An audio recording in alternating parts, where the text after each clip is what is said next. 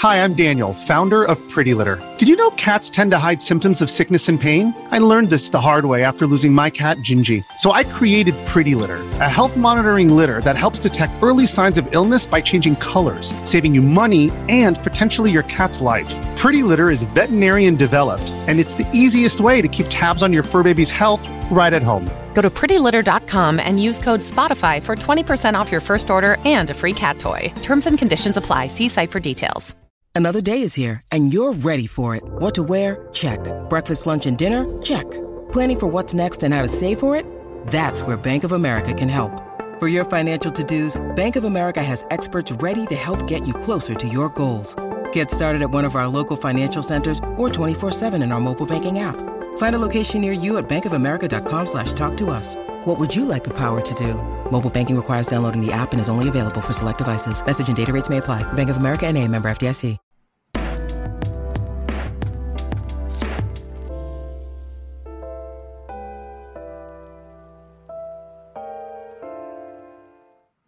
Hey, everybody, how's it going? Welcome back to the Nerd Nest podcast. I'm Bill. That's Russ right there. The other guys are, um, well, they're missing in action right now. We're not sure where they're going to be. I know that Carrie couldn't make it today. Rich said he was probably going to come in like mid show, and uh, I don't know if we heard from Kyle or not. Uh, but we've got a lot of stuff to talk about on the show today. And uh, Russ and I we were just talking in the pre-show which if you want access to the pre-show stuff check out um, the the patreon. There's a link down below. Uh, but we were just talking in the pre-show about the games that we've been playing today. So uh, while we're talking about uh, this uh, while we're talking about the the topics that we have for today i would love to hear what games you guys are playing in the comments down below. And uh, but before we get there uh, sam just sent in a super chat uh, they said, Hey guys, I heard a rumor that Santa is getting me a Steam Deck for Christmas this year. What would you recommend I download for it other than games? Other than games. Oh, okay. Um hmm. well, Russ, do you want to tackle EmuDeck? I, I can't think of anything else myself. Yeah, I mean, for emulation, EmuDeck is definitely going to be the way to go uh, in terms of just getting it initially set up. There are other options. You can like, you know, you can flash Batocera onto like a, USB drive and then bo- boot it that way.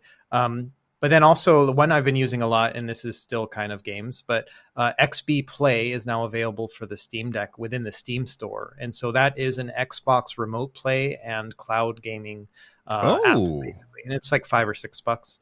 But it'll basically stream. You can set it up for free, but you got to like go into the desktop mode and set up Edge browser, all this stuff. You can just buy this for five or six dollars, and it'll give you remote play up to. Uh, I think it's up to 1080p, but obviously that's not going to give you that full resolution on the Steam Deck. But it also will allow you to play Xbox 360 games remote play, which you can't do with the official app and wow. then also uh, it'll have Game Pass streaming. And so if you have a Game Pass subscription, you can also stream through that same app. So instead of having one for remote play and everything else, you can just do that. And it's directly in the Steam store. And once you buy it and it's in your Steam catalog, it's not like you only can play on the Steam Deck. You can play on anything that runs Steam. And so you can play on your PC or a Windows based handheld, things like that. So it is, it's pretty awesome. Yeah, yeah and, and, it's so, only six bucks.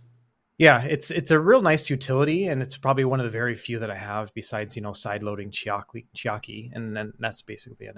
And so that one's for PS5, but same deal. Yeah, that is really cool. I had not heard of that. So, um, I, you know what, Sam, thank you so much for asking that question because I, because on my, when, when the Steam Deck first came out, um, Microsoft put out like this blog post that talked you through the process of, you know, how do you, how right. do you set it up to do uh, Cloud streaming on your Steam Deck? And I went through and I did it and it worked. Um, but then I got the, excuse me, the OLED deck and I haven't I haven't bothered to do that yet. And now I don't have to, and I will absolutely my I've I decided a long time ago my time is worth way more than my money. And so six dollars to not have to do that and jump through all of those hoops, like that's a no brainer for me. So uh, that's a absolutely fantastic recommendation. And then he also mentioned Chiaki, which is uh, basically the same thing. You will have to jump through hoops for Chiaki though, like you'll have to set it up, but it's it's pretty easy, especially compared to the XCloud version. Uh, but that's awesome. Thanks, uh, thanks, Russ. That's fantastic. Yeah, um, no worries. It's not perfect, but it's still it's it's pretty great. Uh, what was the app called? It's called X Play. Was it X Play? X, XB Play. Yeah. XB Play. XB Play. Yeah, X Play yeah. is like a podcast. So uh, if you're looking at the screen right now, you can see it uh, right there. If you just type in XBPL, it'll pop up in Steam, and then you are all set. All right. So, you know, we've got a bunch of different topics that I, that I wanted to make sure that we hit today. Uh, one of those things was uh, the Game Awards winners. I wanted to talk about, you know, who won what and how we overall felt about those, you know, the the who won and stuff like that. I also wanted to talk about the Game Awards announcements as a separate discussion topic because there were a lot of things that were announced during the Game Awards. And like we all we did a live stream with the whole the whole crew was here for the live stream and we sat here and we watched it together and it was it was a lot of fun. In the moment of watching that stuff you tend to be like oh this is so great. And then afterwards you're like hmm, was it though uh, so there's some things that that like I know that uh, Rich said he has like a little rant that he wants to talk about there when when he gets here after his uh, after his meeting. Um, and then what we thought about the game uh, the the game awards overall, and then our favorite smaller games this year, and then if there's some time, maybe some news. So let's let's take a look at the game awards, and um, we'll start with game of the year. Uh, and with game of the year, we had um, we um, Alan Wake 2, Baldur's Gate 3, Marvel's Spider Man. And if I can just get this on the screen, I don't know if it's going to work. It's not going to work. Um, uh, Resident Evil 4, uh, Super Mario Brothers Wonder, and Zelda Tears of the Kingdom. Now, I have zero problem with Baldur's Gate 3 winning this. Um, but how did you feel about it overall, Russ? Baldur's Gate 3 over the other games that were in this list as I try and adjust this? So, uh, I've got no problem with it either. I can see why it won just from like a technical standpoint. Um, and just the scope of the game and how much you can do with it and the freedom within it and the fact that it kind of flies in the face of like all of the other games that come out with their DLCs and microtransactions and whatnot. Like none of that happened here, where it's just like, here is your game. We've been working a long time on it, and we think you're going to like it and do whatever you want. Like I love that whole kind of uh, mm-hmm. idea behind it. I think there were other games like that as well. I think that Mario Wonder and uh, Tears of the Kingdom were kind of similar in that regard. So I love that. I love the idea of this, like, hey, this game is complete and here you go. And um, I've, I've always appreciated that. Now the, the path to get to Baldur's Gate 3 retail release obviously was long and winding but all the same uh, for me a guy who didn't touch any of that stuff and just all of a sudden said hey there's now a sequel to Baldur's Gate 2 out. I should try this out. Like that's kind of the scope I was at. It's, it's it was kind of amazing you know? It's not my game of the year um, but it's still pretty awesome that they created it and that everyone loved it yeah, it wasn't my game of the year either. Mine was Zelda. I think you said yours was Super Mario Wonder. Um, yeah. Uh, but the like the competition this year was crazy. I, I did see a lot of people that were uh, had a little bit of snark that Spider Man nominated seven times, won nothing. Um, that's that's kind of crazy, but uh, you know when you look at the games that it was nominated against, there were so many of them that were really really great. Alan Wake came away with so much stuff, so many wins. Um, I hadn't, I still haven't played it yet. Have you uh, ended up picking it up or or not? I bought the remastered version of Alan Wake One because that's you oh, know okay. I can't jump into a sequel, you know, and so I I played through eh, about two hours of that one. Uh, I need to get back to it. It's on my PS5, so it'll be great playing with the PlayStation Portal. And uh, yeah, I do plan on playing it. Uh, it's one of those it's similar it's similar to um like Baldur's Gate 3 and then also Final Fantasy 16 for me, where I'm not in a rush to play those games. They will be excellent a year or two from now. And so uh, I, I'm not I'm not to the point where oh I got to play it right now to be able to keep up with everybody else. Like that's not a feeling I have for some of those older, like not older but longer, like story driven kind of games like that. So yeah, no rush right now for me. Yeah. Uh, let's move on to best independent game. Um, I'm, we're not going to hit every single category, everybody. That's it's just not something we have time to do in the show. Um, but best independent game, we had um, Cocoon, Dave the Diver, Dredge, Sea of Stars, Viewfinder. In the pre-show, uh, Russ and I were just talking about that. Neither of us have really played Sea of Stars. Like we played it, a, I played it a little bit. Like I got through the tutorial, and at the very end of the tutorial, let you like you get on an elevator and you are in the new place, you know, mm. ready to begin your adventure. And I shut it off after that, not because it was bad, but just because I was I, I just didn't have time. Um, but we were just talking about you know maybe picking that up and playing more of it. Um, you have you played any of Sea of Stars, Russ? Yeah, I'm a little further than you, so I got to their like Hogwarts or whatever, and that was it. so, uh, yeah, yeah, it's it's one of those where again I want to savor it. It's um, it very very much so feels like those Super Nintendo RPG to playing, and so in the same sense that I still haven't played Chrono Trigger all the way through, like this is on that same tier where it's like, yes, I want to play it, just not right now. You know, that's mm-hmm. where I am. Well, speaking of uh, Sea of Stars, uh, Rich just showed up, and Rich, I know that you adored Sea of Stars. Um, like we were just talking about the fact that it won best best indie game. What, like, how how'd you feel about that? I know that you were you were kind of pulling for it, right? Yes, yeah, I was really happy about that one. That was uh, also one of the ones that they did not get to give an acceptance speech, right? Is that right? Yeah, yeah, we haven't talked about that yet, but we might as well uh, talk about it now since you brought it up. Go ahead. Yeah. You had um, a rant. Well, I do. Are we ready for a rant? I just I just showed up. That's um, okay. I, I, mean, we can arrive until rant. later for your rant. no, no, we can do it now. That's fine.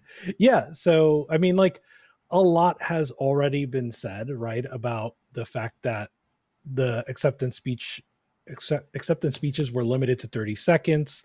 Um, there uh, were plenty of awards that didn't get to give an acceptance speech. Uh, basically, we talked a lot about the symptoms of where the game awards has gone wrong and we skip from the symptoms right to the remedies like the remedies being like oh we need to make longer speeches and we need to have kojima not talk for 10 minutes plus um, and I think those remedies are are potential remedies are in the right place, but they we like I said we skipped over the diagnosis, and I think the Game Awards the where the Game Awards had a goal. I've I've heard Geoff Keighley Keighley talk about these goals, right? Where he wants to humanize game developers and he wants to be able to have video games have the same reverence that other media types have, like movies and music and things like that. And I think that like we've they've lost sight of those goals completely. Their priorities are at this point in the wrong place and you can't just you can't just say let's make the limit longer and address all of the problems because I think one of the other remedies that came up right was having a separate show, a show for the awards mm-hmm. and a mm-hmm. show for the trailers. And that was uh, about Brian Altano from IGN said that. Got it. And I think it's a cool suggestion, but you'll never reach the goals of humanizing game developers and bringing reverence to video games as a as a medium if that's what you do because what's going to happen is what everyone says is you're going to tune into the awards and you're never going to care about or tune into the trailers and you're never going to care about the awards. So you never get there if that's what you do. So you have to go back to those first principles of how do you humanize game developers and how do you bring that reverence. And i think it it is about focusing on the celebration of video games in the past year but also in mm-hmm. history. So this is where i get into like wouldn't it be cool if right? Okay. So would it, wouldn't it be cool if carmack and romero john carmack and john romero presented the best action game award on the 30th anniversary of doom which was this year. Wouldn't that be amazing? That would be. Well, what what, what time of year is that though? What do you oh, mean? No, he no, just means the, the anniversary year. Oh, just the anniversary yeah. year. Yes. Okay. Yes, this, I understand. This happens. Yeah. This happens to be the anniversary year of Doom, and I don't know who presented Geoff, right? It was probably Geoff presented the Yeah. best action game award. But what if Carmack and Romero, who are still on good terms, right? What if they came on stage and presented the award to the best action game winner? Like that would be amazing. Um, wouldn't it be cool if the game of the year nominees got behind the scenes montages produced by like No Clip throughout Oh, the show? yes. Right? Wouldn't that be amazing?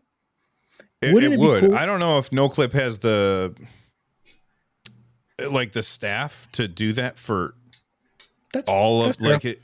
Like I'd like that, but you know, have NoClip do game of the year. You know, do that behind the scenes things for for five of them. Have uh, other people who do that kind of thing, uh, Correct. like maybe video game historian or something. I can't think of who. I just other people so it's not all on one company because then no clip doesn't do anything else after that they're they're right. they're now just Right. the game awards documentarians um Absolutely. i do think that's an awesome idea though Yeah. Would wouldn't it be cool if for esports, like I know it was like esports personalities and things like that, but what if it was like esports moments and you talked about those moments? Like you actually got to see what those moments were. Like there are certainly for Evo, there were some huge moments throughout the years that if we were to even if we didn't do moments and you just did the like events, you could have showcased a, a, a moment from those events uh, what if what if we had videos leading up to the game awards where like those behind the scenes and things like that where like you were hyping up the game awards Yeah. and the and the things that happened throughout the year right right, from more. bet- between the No, time of when they announced them until the actual game awards you know like the couple of weeks where the voting is happening show that stuff that's a great idea Yeah, yeah. Um, all right, the last one is what if we just treated the trailers like a co- like a commercial and not the reason to continue watching? Because here's the thing: the trailers were not the reason to watch this year. We had a backlog of like amazing games that were in development for the last three, four, five years. And what happened this year is we got that cathartic release of like this has been one of the best years of, of gaming. hmm Yeah, I like that. Like the Super Bowl pre pre show. This is one of the best years in gaming. And instead of thinking about that and reflecting on that, we kept looking to things that are coming next year or the year after, most of which didn't compare, honestly, didn't compare to what came out this year. And so you're going to have those years because of the way game development works. It's five year dev cycles at the minimum. You're going to have these years where the trailers are not going to be great. Uh, they were fun. I there were some really good games that are coming out soon, so I, I don't want to downplay that. hmm But it it pales in comparison to what happened this year. Yeah, I think that those are all really good points. Um, uh, Dasmy in chat uh, said something that I think is very important to think about. He says the Game Awards are like the Super Bowl. There is a large chunk of the audience that only cares for the commercials. You'll never convert those people to just watch an award show. And he's absolutely right about that. I am one of those people. I, I want the the people who make the games to get the recognition that they deserve but I don't really care if I watch it. I'm I'm happy that it happens for other people. I personally am there for the ads. Like I want to see what's coming. And I know like but I also recognize that they way overcorrected from Christopher Judge's 7-minute speech and just, you know, the please wrap it up when Larian Studios is talking about like their their their colleague that passed away. And please wrap it up is I I know that nobody was like hey I know he's talking about this but let's put please wrap it up on the screen. Like that was probably something that they automated and they like they hit the button a timer starts going and then he's in the middle of his speech and it switches over over to that but it didn't feel good to to to to see that and like they didn't even get a chance to announce that it was coming to Xbox. So it was like this year was a wild overcorrection from last year. And I I do feel like they're thrashing back and forth between like all right, this year this happened. So how are we going to fix that for next year? And then they they go way too far in the other direction and it it keeps having this this weird tug of war trying to nail the right thing. I like what you said. How, you know, Geoff Keighley says that he wants to have it be like the Oscars. The difference between the Game Awards and the Oscars is almost all of the movies that are, uh, you know, being talked about at the Oscars that are receiving the accolades that that they do what they do deserve.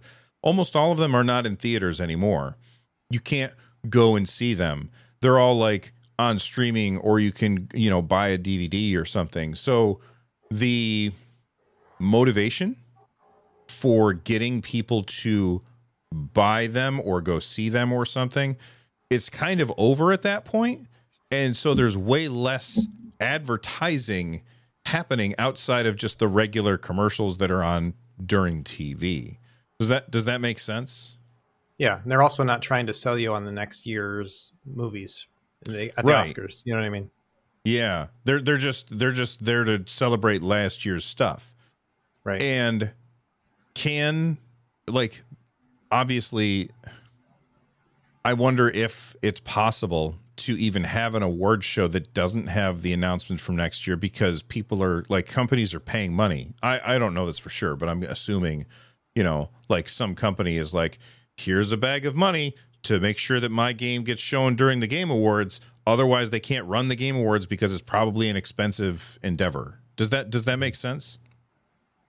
Yeah. I, I honestly think it should be treated like a Super Bowl where my wife watches it for the ads i watch it for the game you know and we both are happy and i think mm-hmm. that's kind of the way they have to go and I, I, agree like put the trailers as an ad something in between the main show and Absolutely. people then make their own judgments here and there it's uh yeah it's it's a weird spot because they are I, I 100% agree. We need to celebrate those games. I watched the Game Awards, or at least for the first time this past week. I watched it for the first time because I mostly wanted to hear about games that are already out that I missed. And so I'm looking at best independent game. I played three of them. And so I'm like, okay, well, what are these other two? If they got nominated, they must be pretty decent. And so I'm there to kind of learn about the stuff that's available right now. The trailers are great, but the trailers happen all year round. And so the only thing that stood out to me from all of those ads was the Sega commercial because those five games coming, and then the God of War Fire. DLC. And that was it, you know. And I thought that was amazing. Everything else, I'm just like, ah, I'll deal with it when it gets here. You know, we we have such a big backlog of all these games that I want to see what I need to play next, and that's really kind of helped me hone that a little bit. That's fair. Did uh, Rich? Do you uh, do you do you want to have any more to, any more thoughts on that? no, I think I think um, closing it on us agreeing that you treat the trailers like a commercial, right? Like it's in between in between the awards. Um, I think that's the main thing, right? And I think, like I said, returning to first principles, uh, I feel like uh, I'm not just going to put it on Geoff because there's a whole production crew mm-hmm. um, that that prioritized the either the money or or the future. Um, but I think prioritizing a celebration of games as a as a medium is where it should be. Yeah, and uh, like my my biggest gripe is when they're like they're look, nothing against like celebrities or whatever that that do play games or whatever, but like when you go out there and you're hiring Al Pacino to come out and squint at a teleprompter who you can't see it because it's too far away or whatever, like he didn't have anything to do with the video game industry.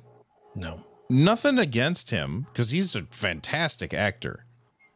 But why? Like, what is the point there? During the skit when Gonzo came out, and I was like laughing because it was funny.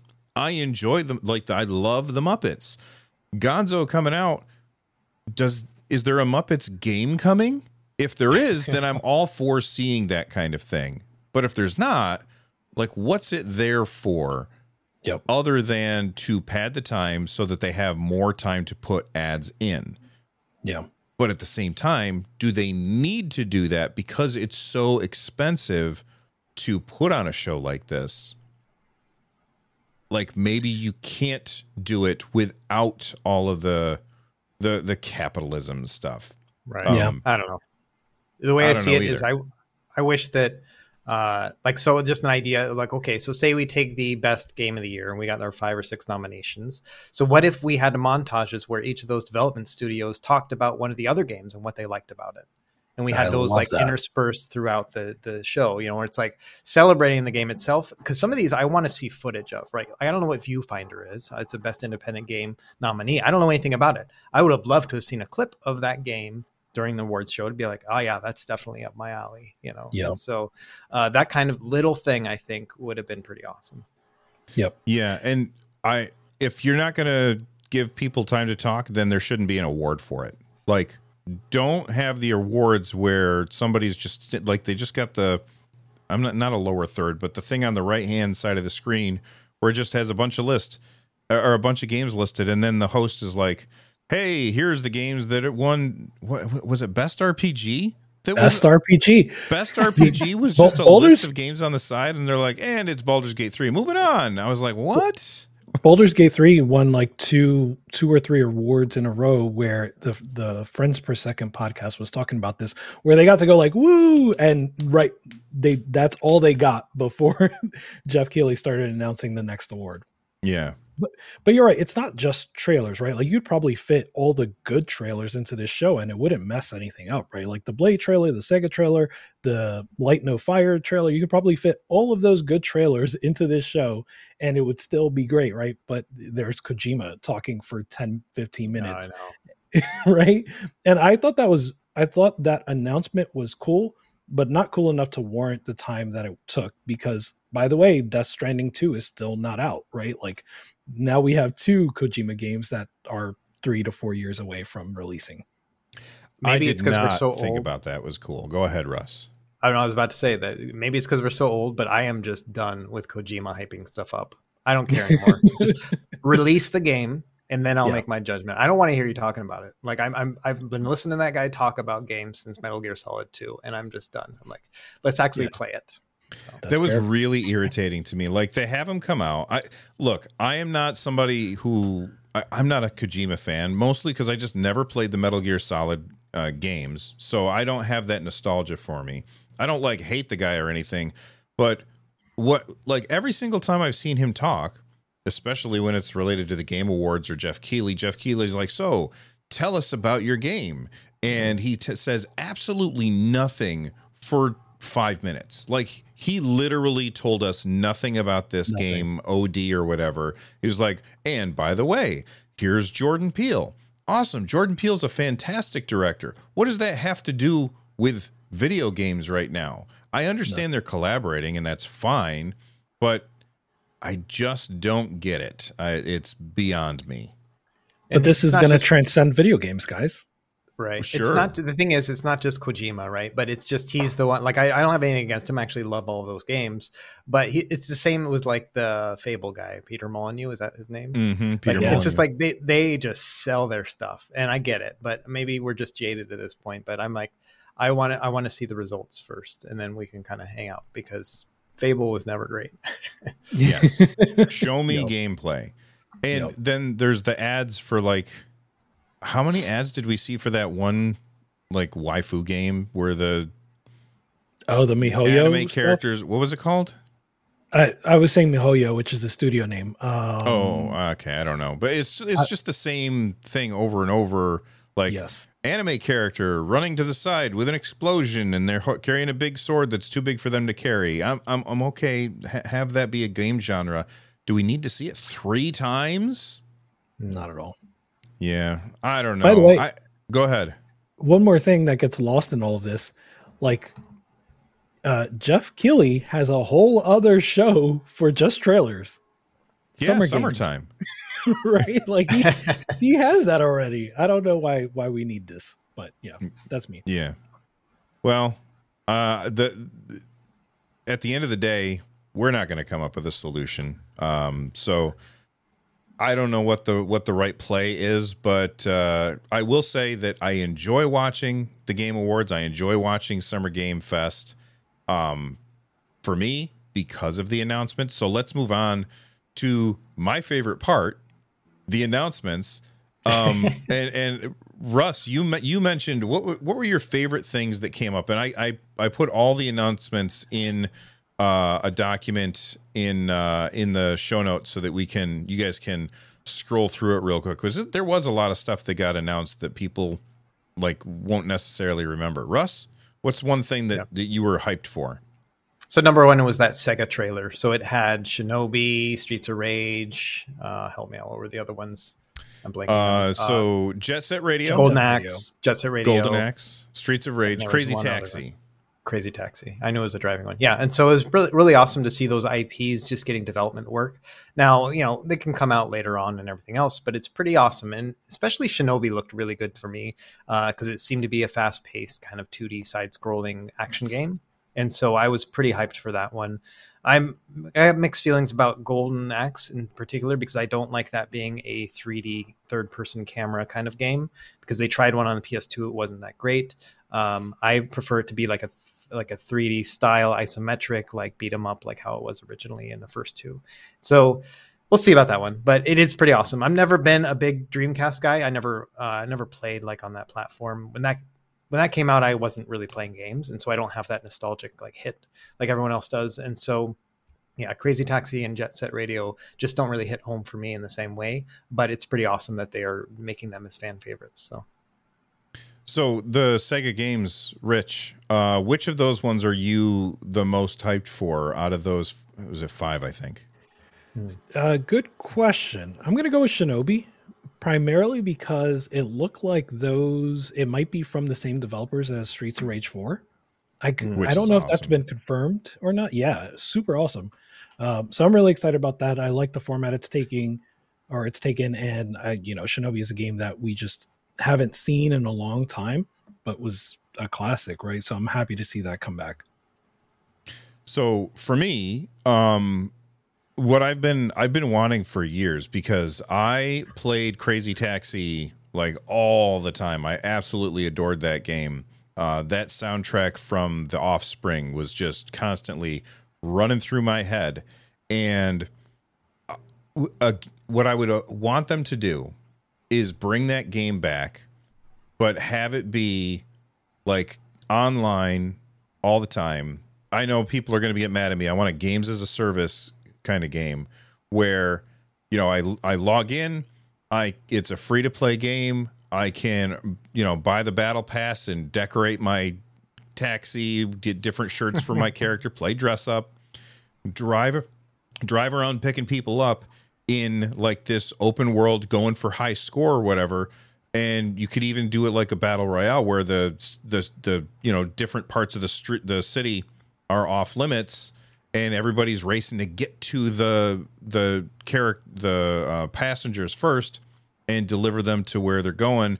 And every once in a while they got to kick everybody out you know, who doesn't have enough money to stay in the race. So you know you get to you know you got $10,000 and if you got 9,999 you're out of there. And then everybody that's that's the buy-in to continue playing. I would i would love that because like there's no real combat. It's just driving from one place to another, picking somebody up. It still feels like the same single player game, but to have that competition at the same time, that just seems really awesome. And I I want them to lean into the real locations like in the original one is like take me to Pizza Hut, take me to Taco Bell, take me right. to all these places, take me to the, you know, Fandango or whatever, I don't know. Uh, I think that that would be really really cool and I would be here for it. And Michael Rent Benny in chat says they will microtransaction everything, but you can still only listen to the Offspring. oh That's yeah, I would also want to have my own soundtrack. Yeah, for sure. I think the thing that's going back to Jet Set, I think the thing that's keeping me about getting too excited about Jet Set Radio is someone mentioned it, Bomb Rush Cyberfunk, right? Or am I getting that right? Cyberfunk, yeah.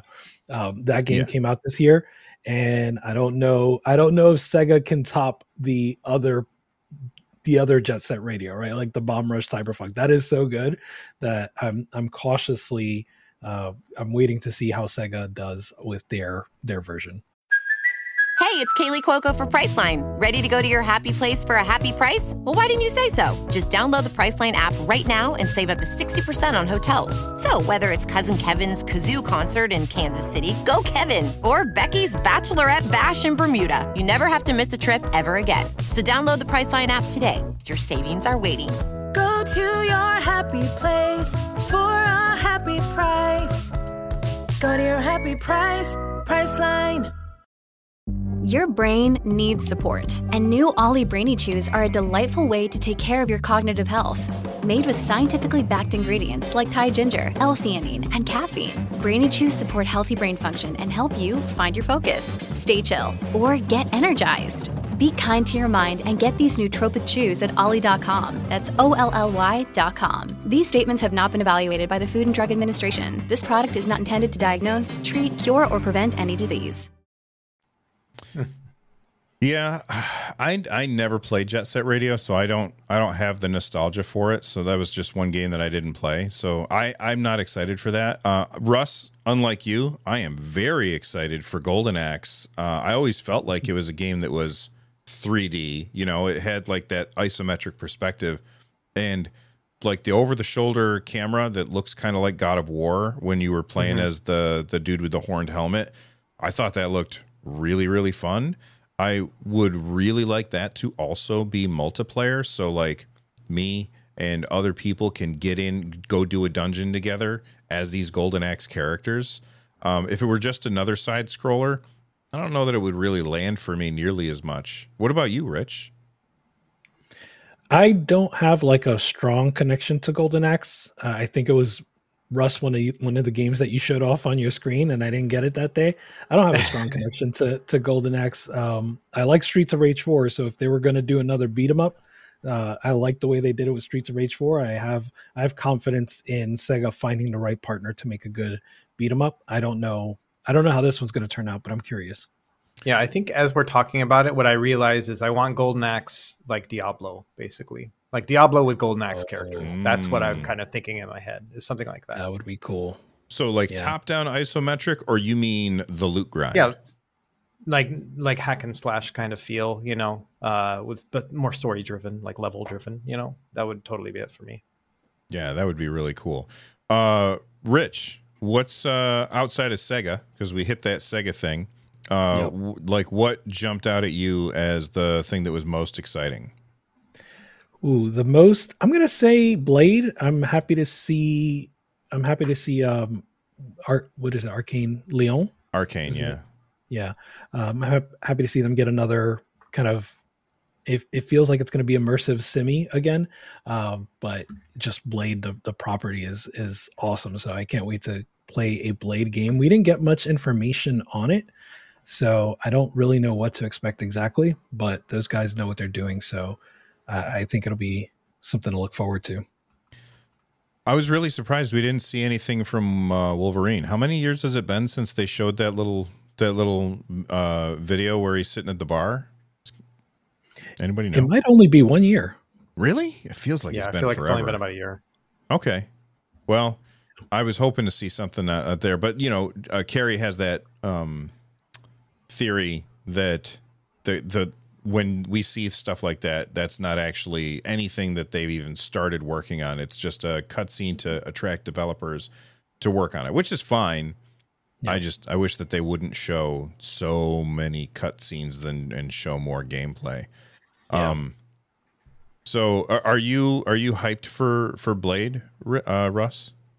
I actually haven't seen the trailer that came out after I had left for the day, like so I didn't get to Oh, watch that, right. and I haven't watched it yet. And so uh, I actually haven't caught up with some of those things. I had to Google like yeah, a list of game awards and announcements, so I have that up on the other side.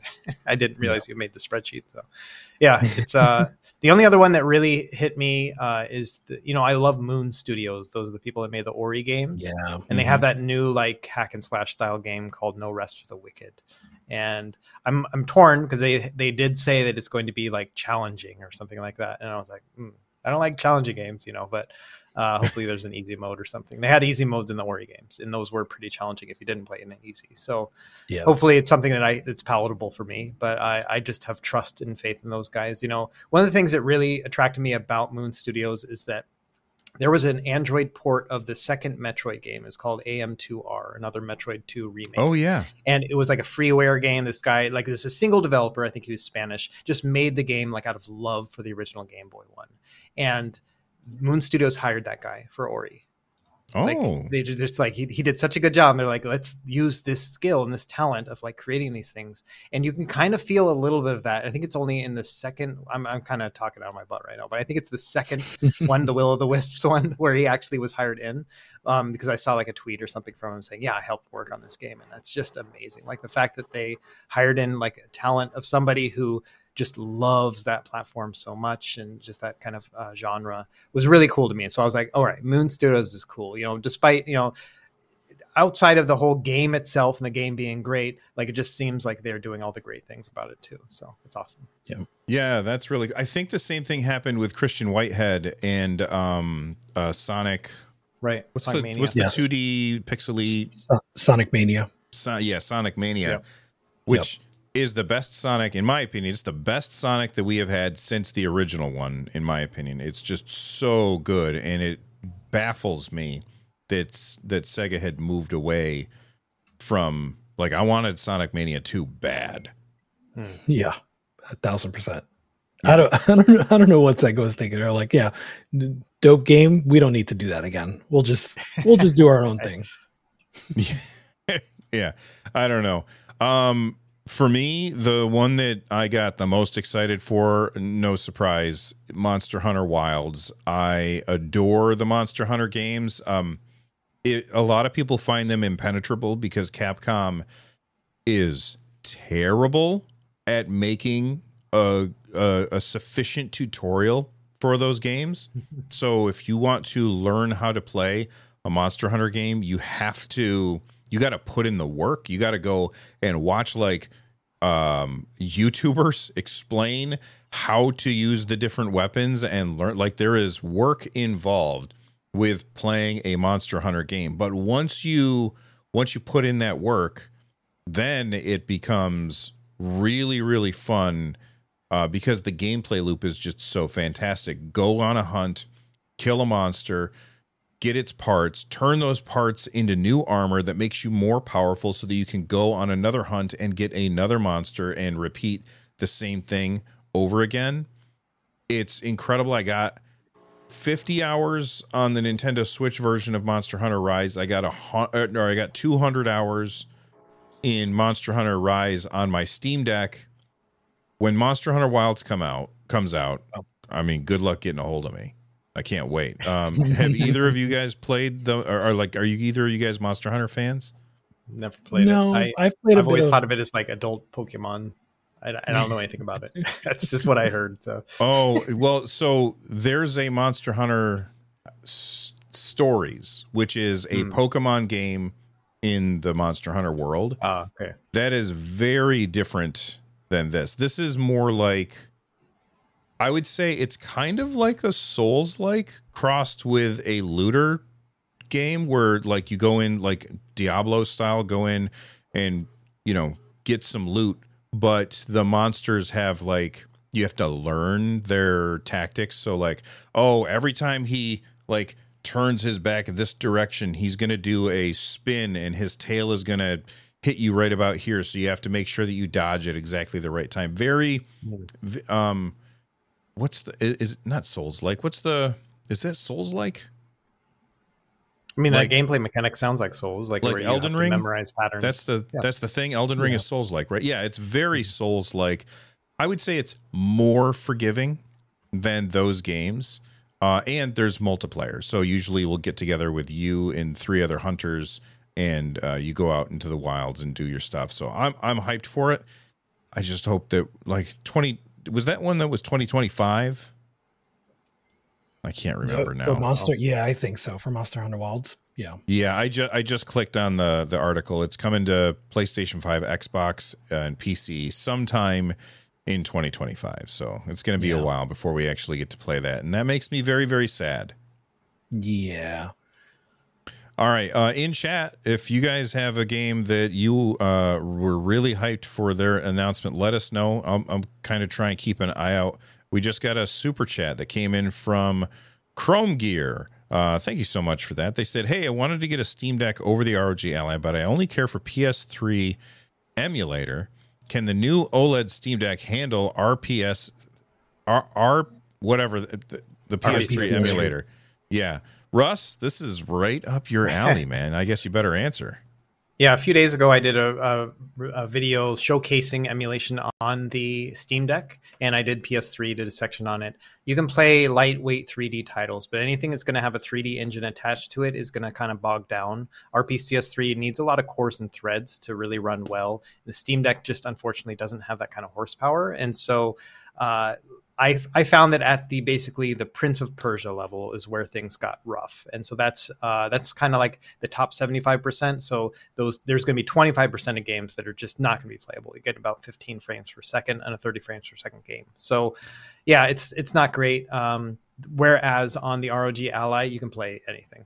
Uh, RPS three RPCS three runs great on it. You have to throw a lot of power into it, so you got to throw a lot of wattage at it. Um, but you can play all the way up to God of War three, and that's pretty amazing. So. Wow. So you're going to be like, what do you think? Like an hour? Oh yeah, you're only going to get about an hour, ten minutes uh, battery life if you're really pushing it. Uh, unfortunately, yeah. but just be near an outlet, you're good. uh, that's fair. Um, r- real quick, uh, what was I just gonna? I was gonna ask. Oh, um, so speaking of retro, we just had an announcement of a new retro system you know, uh, and it's called the Retroid. Where I got stuff in my way, the Retroid Pocket 4 mm-hmm. uh, and Russ, you wanna you wanna talk a little bit about the Retroid Pocket Four?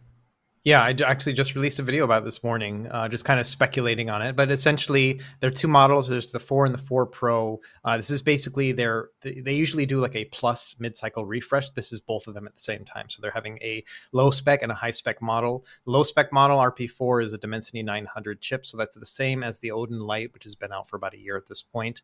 So not a huge jump, but the RP4 Pro is really interesting. It's a Dimensity 1100 chip. That means that uh, you know at least looking at specs and whatnot it should reliably play PS2 and GameCube, the entire catalogs, and most of them upscaled to a 2x resolution. So this is really interesting for me because I've always wanted a PS2 GameCube handheld at around the $200 price point, and that's what the RP4 Pro is before taxes and shipping. And so, yeah, it's really exciting. You know, we have the Odin 2, which came out you know last month, and that is $300 plus. It really, if you want a good one, it's going to be about 400 bucks, and that can play them all too. But there's a big difference between 200 and 400 dollars. And so uh, i'm really interested in seeing this one to get like an affordable ps2 gamecube handheld. I used to get when i first started the channel i used to get all these emails of people saying i want a ps2 handheld and i'll pay anything for it. And they're like i'll pay five six hundred dollars and stuff. And i'm like okay just wait you know and then things will get better. And we're at that point now yeah. finally $200 for decent ps2 and gamecube. That's awesome what do you think about it having a 5000 milliamp hour battery to emulate that level of stuff? Do you think that's going to last long enough? Yeah, I mean it's the same battery life as the Retroid Pocket Flip, same battery size, and so uh, the chip is pretty efficient, the 1100, and so, and it also has an active cooling fan. So I'm expecting six hours of gameplay, probably at a minimum, and so I think that's wow. pretty good. Yeah, that's awesome. Are Are you interested in picking up one of these, uh, Rich? No, I, I think I love that price point. I love the I love the style of them too. Um, like the Super Nintendo ones. Uh, I love that style. Um, but yeah, I that's the thing. I don't need any more handhelds than I have. um, so I, I think it's great for for like you said, people that are have been waiting for PS2 and GameCube emulation to come to this affordable price point. So I'm happy it exists, but I, I don't have a, a need to pick one up right now. Yeah, I Uh, so I'm assuming this is this is just going to run Android again, right? Yeah, it's just an Android handheld. I mean, it's yeah. we're stuck with that, you know, and there's going to be inherent issues with that and the input lag and things like that. It's just not going to be as like we're not there to get a Linux based handheld yet. That's really what I'm waiting for. So there's definitely a room for improvement with this. It's not going to be the perfect one, but it's the first 199 one that I think is like a viable PS2 GameCube handheld. So I think that's that's awesome. awesome. I uh I, I I have to admit something to myself is that like when it comes to emulation, the games that I care about, I don't have it handy. It's not it's not nearby. I think it's in my backpack. Oh no, I can see it. It's over on the table over there. Uh, the games that I care about are all 8-bit and 16-bit uh, systems, and you know at most PS1. Hmm. And I can play almost all of those on my Miyoo Mini Plus and I honestly like the emulation for like the higher end systems, I just don't play those ones as nearly as much. I just find the I don't have the nostalgia there for those. Yeah. And without the nostalgia, I know that there's a lot of people that love these games. But a lot of people love these games for the nostalgia. Just the same reason why I love um, Cosmic Ark on the Atari 2600. I love it for nostalgia, not because it's a good game, you know? Yeah. Uh, so for me, playing these other, you know, these other systems, I'm happy with the Miyoo Mini Plus. The only thing I wish it had a slightly bigger screen, and uh, that's the only thing that I would want from a Miyoo Mini Plus is a slightly bigger screen. Uh, and it's it's not Android, which I I love Onion OS. Android is. I know that you have like your video about Daijisho, Dai. Um, It's still kind of kludgy, and I don't like the, the like the the setup. It's too much too much work to just get it going. Onion, Yeah, too many layers. yeah, Yeah. Onion's easy, Right. and I assume Yeah, the- garlic is easy too. The thing is that uh, the demographic who has the nostalgic feels for PS2 and GameCube are not ours. It's a younger demographic. I have a little bit of that just because it reminds me of being in like my early 20s and hanging out with my roommates and stuff.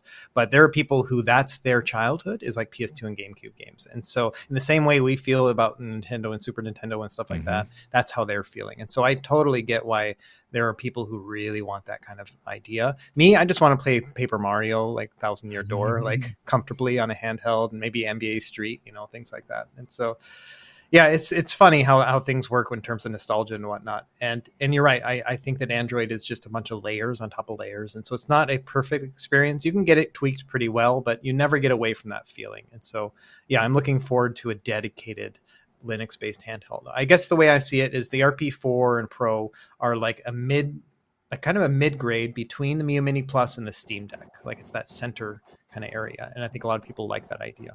So. Yeah, I agree. Uh, Rich, you got something that you were going to say? Yeah, so good, good catch by Ben with the onions and layers joke. I know. Yeah. I, I thought I that was it. funny too. Um, yeah, so I, I was just gonna say with PS2 and GameCube that there is like a specialness to that generation where those games still mostly hold up, and there are a lot of games from that generation that any given person didn't play. Right, that Mhm. like you Mhm. can go back and I'm gonna name some random random games, but like ten thousand bullets on the PS2. No one's played that, and it's pretty decent. It's not bad it's not great but it still kind of holds up and like it's it's interesting. Um one that more people have played by now is god hand right? God hand is one of the greatest Right. games. Um but at the time a lot of people didn't play it. And so there's something about the ps2 gamecube era where it's not for me it's not nostalgia. It's a it's a combination of nostalgia and fomo right? It's a lot of stuff i missed out on that i would love to go back and try. And that's why that is why I find that generation to still be special. Whereas the Super Nintendo, I feel like I've gotten the flavor of all the games that are on there, even for stuff I haven't played yet. I feel like I've Mm. gotten that flavor already. But Mhm. PS2 and, and GameCube still has a lot of unique experiences. Yeah, I will say that like for PS2 and game like for that era, for that gen, um a lot of those experiences like those experiences were fresh at the time. And but a lot of those experiences are still around just like in the sequel like, you know, this game 7 what uh, you know Right. whatever it is like the seventh iteration of this game that started during that generation. But there are some really good games that didn't like they don't exist anymore like ssx tricky. I loved that game during that during that generation. We don't have uh, like they stopped making uh, twisted metal even though we got the tv show uh, which is baffling to me that they would make a tv show and not try and tie in a, a game of some kind for that even though i don't really care about that that game because i didn't i didn't own it when i was younger i know that people adore that that franchise Yeah. all right. Um. So we did have a super chat come in, and Diamond Geezer uh, said best Steam Deck game of 2023. So right before the show, in the pre-show, Russ and I were looking at our at our Steam Decks, and we sorted because if you didn't know this, you just press Y on your library and sort by year. And we were kind of going through the year and looking at the games that came out this year, the game that I wanted to talk about came out last year, but I didn't play it until this year, so I guess I can't I can't talk about it. Uh, Rich, it's your it's your show, dude. Maybe, if there's time, we'll see because we've been going long. Um, Rich, start us off. What like what what's your favorite game that you played on a handheld this year? It doesn't have to be necessarily be the Steam Deck if it's uh, not Yeah. compatible, but like your favorite handheld this year or game. I, I'm gonna I'm gonna give a game, but I'm gonna say it's not my single favorite. There's so many so many dang games, and like Baldur's Gate three is inevitably going to be most people's number one game, uh, handheld or not. It did have. Uh, I know it had some hitches at the in Act three, but it still plays generally well on a handheld. Anyway, point being, I'm going to pick El Paso Elsewhere. I haven't mentioned that on this podcast yet. El Paso Elsewhere is a Max Payne meets Shadow Man. So if you like Max Payne and or you like Shadow Man, you need to get this game. And it's uh, the voice actor for this. He does an incredible job of just capturing that noir, but also a little satirical feel. Uh, but yeah, so you you go around, you're killing zombies and stuff like that, but you have that sort of bullet time, and but also there's this atmosphere and narrative around a female Dracula. I think her name is Dracula, uh, and just yeah, it's very trippy and I, I love it. This episode is brought to you by Reese's Peanut Butter Cups. In breaking news, leading scientists worldwide are conducting experiments to determine if Reese's Peanut Butter Cups are the perfect combination of peanut butter and chocolate. However, it appears the study was inconclusive, as the scientists couldn't help but eat all the Reese's. Because when you want something sweet, you can't do better than Reese's. Find Reese's now at a store near you. If you're an athlete, you know the greatest motivator of all is the fear of letting your teammates down. After all, a team is only as good as its weakest link. So you owe it to those wearing the same jersey as you to be your best every time you step on the field. That's why there's no vape in team. When you vape, you can expose your lungs to toxic chemicals that can damage your lungs. If you're a step behind, the team's a step behind. Brought to you by The Real Cost and the FDA. I'm guessing you guys haven't played that one. Never heard of it. I'm googling it. It looks awesome. Yes, It was- it's so good. it was funny because in the pre-show, Russ and I were joking that we bought a bunch of games because you keep bringing them up. Like you keep, you're like you're selling so many games to us. Like I bought Yeah. Pizza Tower because of you. Uh, I have luck you- to be a landlord. What do you think of that one? It's okay. I just I started it a little bit, tried the tutorial. I haven't played it much. I Yeah. I, I failed you, but uh, the dev got his money, so it's all good. no, that's cool. that uh, that one is also very particular, just like Pizza Tower, right? Like, and yeah, these games that I pick are things that not everyone's gonna like, but the people that like them, they're gonna love them. Hmm. Awesome. Uh, Russ, did you just buy uh Desperate? What was it called again? I was my wife was talking to me. El El Paso Paso. elsewhere. El Paso. I it's Desperado. Why did I think that? El Paso? did you just buy that, Russ? I put it on my wish list. It's not on sale right now, but I'm Okay. Well, we got the winter sale. Yeah, we got the winter sale coming like in a week or two, right? Mhm. There should All be right, something there's- at the end of the year. There's still hope for for Russ's wallet to fly out of his uh, out of his pocket there. What uh what what's your favorite like one of your favorite games that you played on the handhelds this year, Russ? Yeah, it's weird. Uh, you know, my game of the year is Mario Wonder, but I have not played it much. Like, I uh, actually wrote up something for Steam Deck HQ. I don't know if they put it out yet, but I basically said this is my game of the year this year, and probably will be my game of the year next year because I'm playing it so slowly. Like, I'm, I'm going to play it a bunch next year, and so uh, that I don't think really counts. But uh, I played a lot of probably Tears of the Kingdom is probably the handheld game I played the most this year because I wanted to get through the whole story. And so I put a lot of time into that. I have specific flights I remember being on where I was just like playing through that game. And that was good. Uh, I had a good experience with it. It just wasn't a game of the year kind of thing for me. It was more like I gotta, I gotta do it because the other Nerd Nest guys are doing it, kind of thing. Um, I also did the same with Diablo 4. Like I played a bunch of that, mostly out of Carrie's enthusiasm, enthusiasm which was bleeding over into me, you know. Uh, but I, I learned pretty quickly that it wasn't a game for me. I don't know. You know, I, I I'm, I'm trying to think through what I played a lot of this year, and The only one I really finished and like had a really great time with is so old. It's Resident Evil 4, the original one, not the remake, because I was like, if I can get through this one, then I can I can I owe it to myself to try the new one. And I was freaked out by the old one, and I was like, I can't play the new one. I like I did the demo, and I was like, no, I can't do this. So I had it, uh, you know, in my plans to make Resident Evil 4 one of my games of the year, and just my little baby scared monkey brain couldn't handle it, and so I had to turn it off. I mean, this is not related to handhelds or whatever, but um, like last night, I broke up my PSVR two because we have the uh, the update to Resident Evil four with the VR. It's a free update. I was like, oh, I'll try it out. I you know I skipped the opening cutscene because I'd already seen that, and you know I've dropped off and I'm supposed to be looking for the dude, you know the, the whoever it is that I'm looking for, uh, or not the dude, the the lady, and um, I'm walking through the area and I get to like a, a a building. I open up the door and I'm I'm walking through like the little hallway, and I I get to the first room and then I was just too scared. I was like, nope, I'm not going any further. I've had enough. I need to take this off. Uh, no, thank you. It just is way too creepy. And boy, it's funny because when when Resident Evil Village had their VR version, like what what needs to happen is my son came up and he he he like I was like, here, try this out. And he went, he played it, and he was just like, nothing was bothering him. He was just running through like a crazy person. Like he had sprint on the whole time. and after watching him, I was like, okay, I'm fine. That didn't bother me. And I was able to play a little bit of it. It didn't hold my attention because I'd already played the game uh, before. Uh, so I needed to like, and I had other things to play. So I didn't stick with it.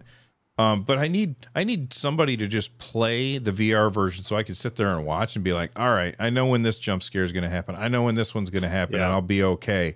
But just the idea that I was in this room and like it's kind of a shabby room, and there's like some boards that are just kind of like blocking your view, just so you could just barely see what's on the other side of the boards.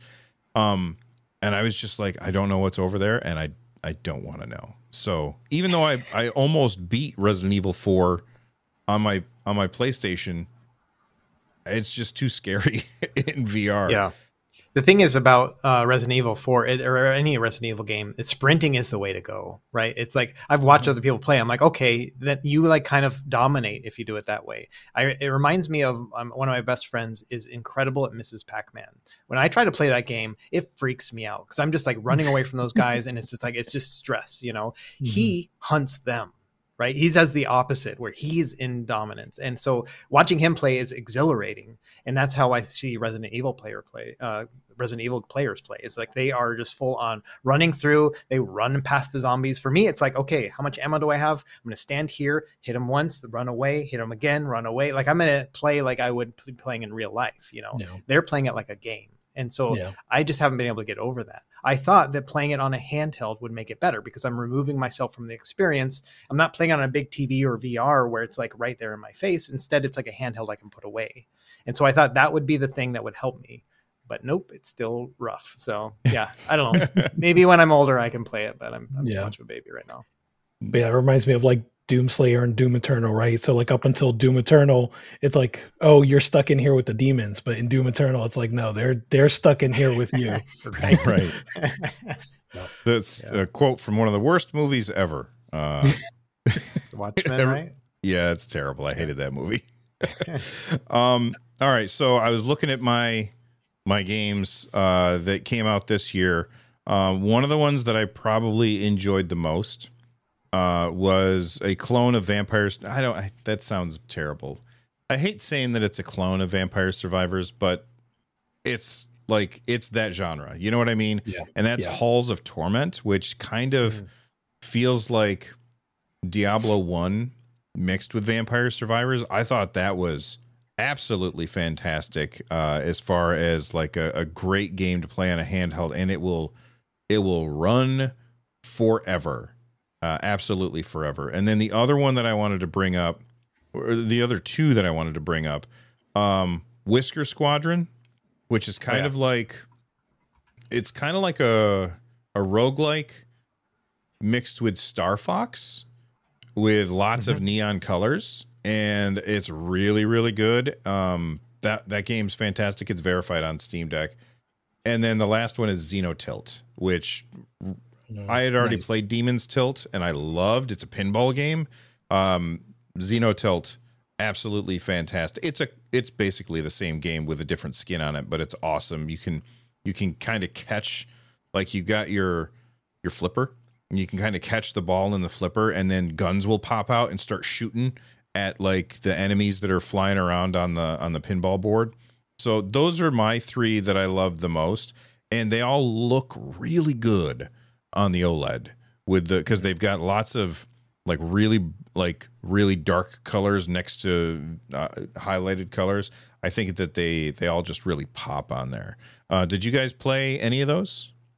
Yeah, I play both. Uh, Whisker Squadron. Uh, Yes. One thing to note too is the um, soundtrack is awesome on that. So that's been a lot of fun to play, and just the the sound of like when you kill kill an enemy, like a "Pak" kind of sound, very satisfying. And so yeah, I really enjoyed that game. Xenotilt, I actually didn't really like a lot on my Steam Deck because the ball was too small for my eyes. Like I couldn't follow it sometimes. So it is something I've been enjoying on a monitor more. Uh, but still, yeah, a really good game. I would say you can zoom in. By the way, like you Oh, can adjust how how zoomed the like um Xenotilt is, so you can Hmm. zoom in a little bit more. So like you can see the ball better, but that also means you can see less of the board. This is the the Right. the problem that we've always had with um pinball games is that like they're a vertical thing and we're playing them on generally horizontal stuff. You know what occurs to me? That would be really cool to play on the Legion Go if I can turn Actually- the screen sideways. I actually did a bit about that on my starter guide. So, and Demon's Tilt was one of the games I tested. It didn't work as well with Demon's Tilt as it did with uh like a vertical shmup, but maybe Xenotilt will work better. Um it works like uh, it supports the portrait display. It just was for my taste really really narrow. Um so maybe something to play around with with Xenotilt, but you should definitely try it because yeah, like you said you also have the controllers, right? Separated Yeah, that's controllers. awesome. Yeah. Yeah, that's that would be really cool. Emilio Sanchez in chat says, uh, "Have I tried Yoku's Island Adventure? It's a Metroidvania pinball game. I own it. Yes. I have not played it. Like I, I ended up picking it up when it was like stupidly cheap on one of those Steam sales. Russ is And it's adding just- it to his wish list right now. I am. Oh, There's a demo. Yeah, it's a Or, good yeah, game. Island I recommend it. Yeah. I Um, played a tiny bit of it. Go ahead, Rich. What's funny about the survivors games like Halls of Torment, right, is that everyone has they they have their own survivors game and they stick with it, right? So like mine is HoloCure. I saw someone say Brotato, of course, Vampire Survivors, but yeah, HoloCure is a good one too. So if if if you're still haven't uh, dived into the uh, survivors genre, check out either HoloCure or uh, what was the other one? Halls of Torment. Um, but I think both of them are still on the top 20 for Steam Deck. Um, Oh, HoloCure is is free. I was gonna say HoloCure is free. It is jam packed with like content. It's insane how much content they packed in there. Um, Is it always free or is it just a deal? Yeah, Always free. I think they cannot charge money for it. Basically, is be- because it's associated with Hololive, which is like a whole. I I don't know enough about like the VTuber stuff. Is is high tech low life in the chat I, haven't I don't know. I don't know Yeah. nearly enough. Um, It says it's unsupported. it works. It works great. Oh, okay. All right. Yeah. I'll believe I don't you. know why it's unsupported. I just added Um, it to my library. two two more games just while we are talking about games is Yeah. Octopath Traveler 2, Yeah. which came out really early in the year and more so than Hi-Fi Rush like I feel like people forgot about Octopath. Like people thought we were going to forget about Hi-Fi Rush but we're still when it came to game of the year awards time we remembered Hi-Fi but we didn't really remember Octopath and we already mentioned it but Sea of Stars bears mentioning Right. again. That was so good. Yeah. I I never played Octopath 2. I played the first one and I thought it was really good. Um there's a lot of chatter in the game. Like it's you know, your characters are constantly talking and that's not necessarily a bad thing. I just don't Yeah. know if I still have the attention span for that. Like I get tired if there's too much yammering. I don't know why Baldur's Gate 3 didn't bother me because there's a lot of talking in there, but it's also like there in Baldur's Gate 3 you have those crazy moments where somehow they made dialogue intense.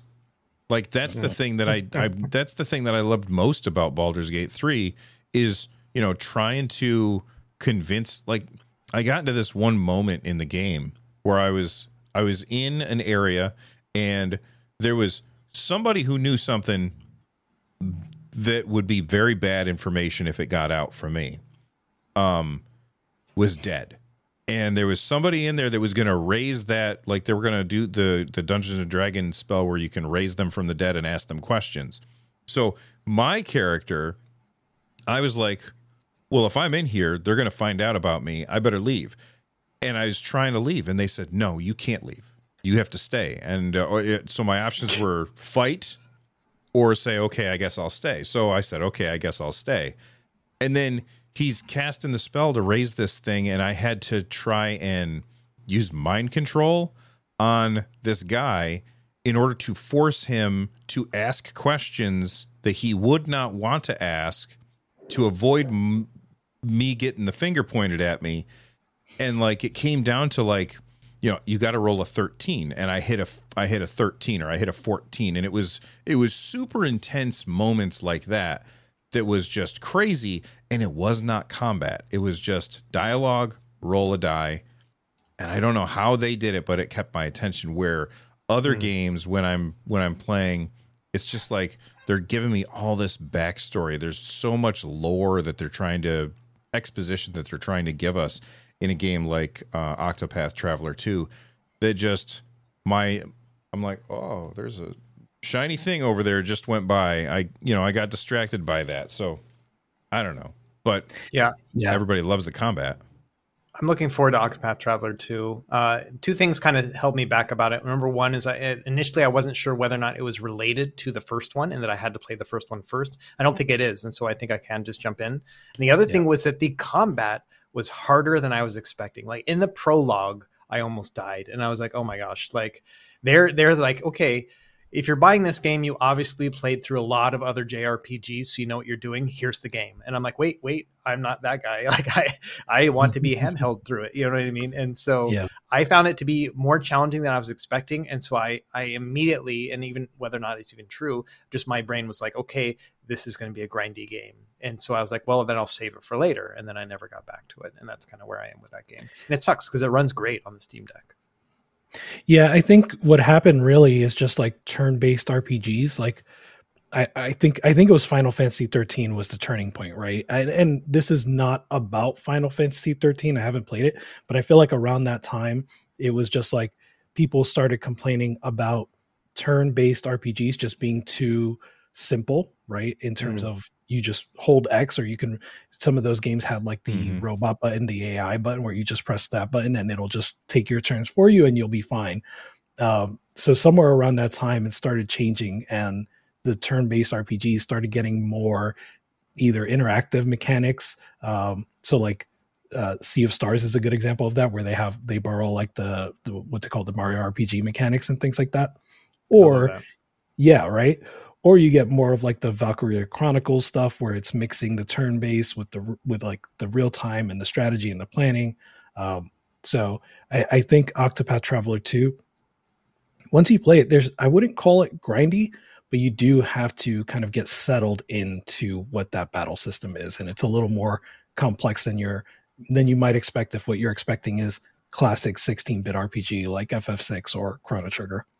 Right. Yeah. I, I, I play those games for the story. I really do. And so I just want to get whatever's in service to the story to get me further along because I, I want it to be an interactive book. That's what I think about when I play an RPG. I want an interactive book. When I play an, a story driven, like, action game, like something like Metal Gear or Uncharted, I want that to be an interactive movie.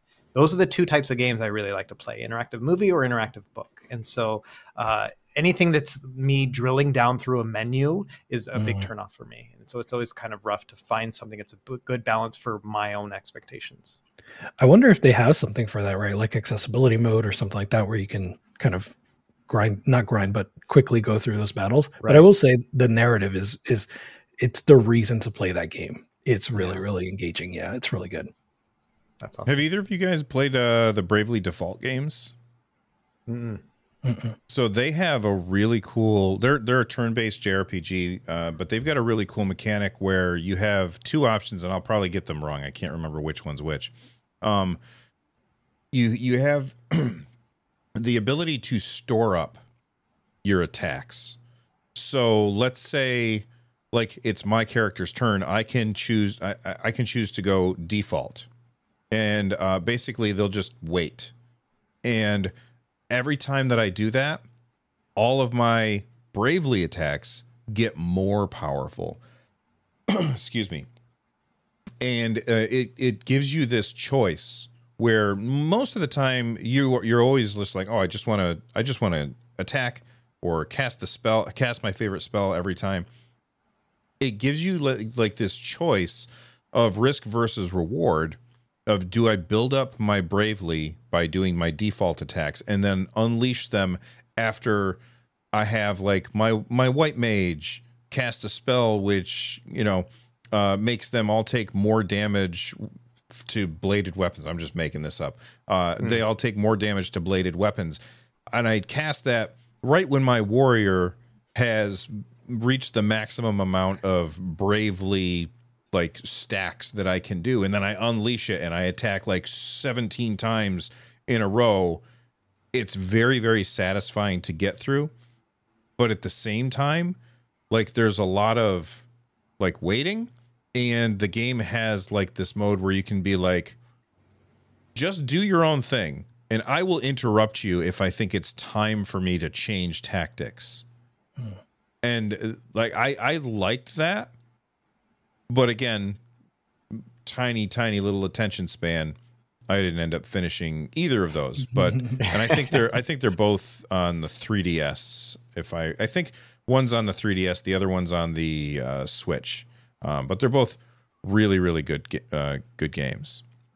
Yeah, I love that auto equip and like auto level up option in some games. Oh, it's so great. Like X Men Legends 2 on the GameCube and PS2 had that option. It's like, yeah, you're going to pick up all this loot and we'll take care of that for you. I'm like, yes, that button, please. You know, that's always amazing for me. Yeah. It drives me uh, crazy when I have to make those decisions. I'm like, do I want to have this green number be higher or do I want this green number to be higher? And I'm not sure which is better for me. And then I just end up giving up. And then I have to have to like look it up and say, well, with this one, you got to make sure that you this number is not 10% higher than this number, or otherwise this will happen. I'm like, okay, I can't I can't do this. I love the audio equip. What were you about to say, Rich? Uh, it looks like I was wrong. I was going to say, wasn't weren't it was weren't those two games developed by the same studio, Octopath Traveler and Bravely Default? But I can't find any evidence of that. I For some reason, I I thought thought, they that they were developer. both. Aren't they? I mean, that's Square Enix. I think that they're both Square Enix games. Yes, both Square Enix, but I mean like the the actual studio. Oh yeah, because that's the publisher. Yeah. Well, hopefully somebody in chat uh, has an answer for us uh, about whether or not those are. Um, oh yeah, Bravely Second, not Bravely Default Two. oh, there's three of them. Okay, so there's two 3DS games, and one of them is on the the Nintendo Switch. All right, uh, and and Henry Heck is saying Square did them, but we don't know. uh did they develop them or just publish them? While Yeah, we're Silicon waiting for that answer, yeah. what'd you say, Russ? Well, the first one was made by Silicon Studios, and yeah, they did not make. At least Silicon Studios did not make those games, the uh, Octopath Yeah. games. So. Yeah. All right. Uh, well, before we uh, wrap everything up, um, Paladin is saying that Bravely Default 2 is also on Steam, so add it to your wish list. Um, Real quick, a game that you probably don't want to add to your wish list is The Day Before. Oh. I mean, I heard, holy cow, this has just been an absolute disaster of a game. Like, even before it came out, this is like the most wish listed game on Steam ever, right? Am I right about that? I I don't remember if it was ever, but it had the most wish lists, uh, at least at the time of of before release. And then this game finally comes out, and there's been all kinds of bad stuff about it, uh, like like drama leading up to it. It finally comes out, and then the game, the company who made the game, they said, "All right, well, we're shutting down. Uh, no We're out." More." we're we're done. Uh, it's this company named Fntastic or Fntastic. I don't know how to how they want to pronounce it. But here's what they said. They said today we announced the closure of the Fntastic Studio. Unfortunately, the day before has failed financially, and we lack the funds to continue. All income received is going to be used to pay off our debts and our partners. Somebody was like, um, so like I want my money back. What happened? Like what's going on here? I'm not happy about this. And they replied, sorry for the the the expletive everybody. They replied, shit happens. Like Jeez. this is the craziest story. There's going to be a documentary. There's going to be a Noclip documentary about this story. Rich, what do you think about these guys? I hope there is a documentary. Um, yeah, it's it's screaming scam, and as someone in the chat pointed out, the, Emilio is he's been screaming that it's a scam for over a year. Uh, Emilio Sanchez in the chat. Um, there have been a few like videos and uh, like articles about this over the last year or so, and it's been giving scam for a long time. And I don't know. I, I think that Valve should have done something at some point. I don't know what the answer is, right? But like they this has been a thing for a while. And now we're to the point where like yeah it's being sold. These people won't be refunded. Um, valve did take them off the store and also the name of the developer has changed to eight points. So at least on SteamDB so if you see a game by eight points definitely stay away. Right. Um, yeah but uh they they filed for bankruptcy so we're not going to get really anything from them. They're already paying off. I wonder what those debts were. Like, I wonder if those debts were already in place before the development of this game. Uh, because I think the studio had another game that was a scam under a different name prior. So they had launched a game, and then as soon as it came out, they abandoned it, and then they did that again. So they, uh, and this is all from memory from like a YouTube video that I saw. So all yeah. of this is I'm not making accusations here. I'm just repeating things that I had heard. Um, yeah. So then they had done that again. They made another game, different genre, and then they abandoned it very, very quickly and started working on this, which is why a lot of people were looking at this game and they were like, okay, let's look at it, look at it with a skeptical eye. With that history behind it, I don't understand how this became the most wish listed game unless people were doing it for the memes right? Uh, because every time we've seen those... footage, like gameplay footage, there there there were people looking at it and they were like, "It doesn't smell right here." What were you saying, Rich? I think it's just one of those things where the people that are on like terminally online, like I am, do not necessarily reflect the average consumer, right? Like they just see this game on Steam, it looks good, they wishlist it, and then the more people that wishlist it, the more people will see it because it's been wishlisted by so many other folks. So then they start wishlisting it. Um, maybe some people were like train wrecking it and just wish listing it to see what would happen. Maybe same for the people that bought it. Like, yeah, CJ Teeple said he did it for the memes. Um, but I but I suspect that most of them were just average consumers that got duped. Yeah. Yeah, I mean, well, looking, I don't know anything about this game other than yesterday when I heard it all got shut down. But looking at stills of it, I'm like, that looks good. It looks like Last of Us, but like a little bit more mm-hmm. of like over the camera or over the shoulder camera, like Gears of War kind of look, and it looks good to me. Um, but yeah, IGN gave it a one. They called it unbearable, and so. Jeez yeah, I mean that's that's pretty crazy. They give everything a six or a seven, so that's crazy. Yeah, right. The scale starts at six.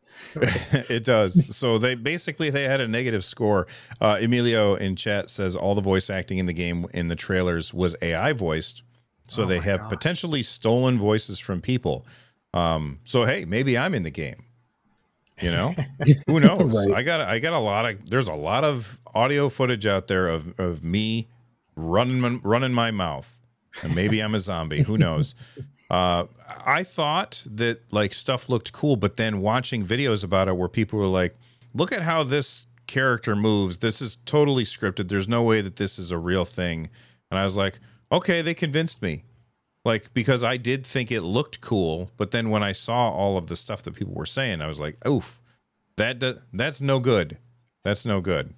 Uh, and then I guess the last thing that I want to talk about before we wrap up, and it, uh, this one I promise will be fast because it took way too long for this to actually happen. Um, E3 is canceled forever. It's done. Uh, it's over. Goodbye. Uh, what, does anybody still care at this point? Like, it's been kind of limping along for the last three or four years, and uh, d- are we still? Are, do you are you sad about it? I'm sad I never got to go. Rich? no, I'm not terribly sad about it, nor sad that I didn't get to go. I think I, I, I definitely was one of the people that didn't care anymore at this point, but it's good to have this closure, right? To know that it is done and to not, I don't know, have dozens of videos about the death of E3 anymore. Oh, well, um, they'll be there. hopefully not after the next week, right? I don't know. yeah it would be good to have like a retrospective on E3 and and all the the great moments. But yeah, I think um, it's good to have that closure now. Of course, we have Summer Game Show and other Nintendo Directs and PlayStation uh, showcases, so we'll have other things. Um, but yeah, it's it's it like I said, it's good that it's that we have that closure and we don't have to think about it very much anymore.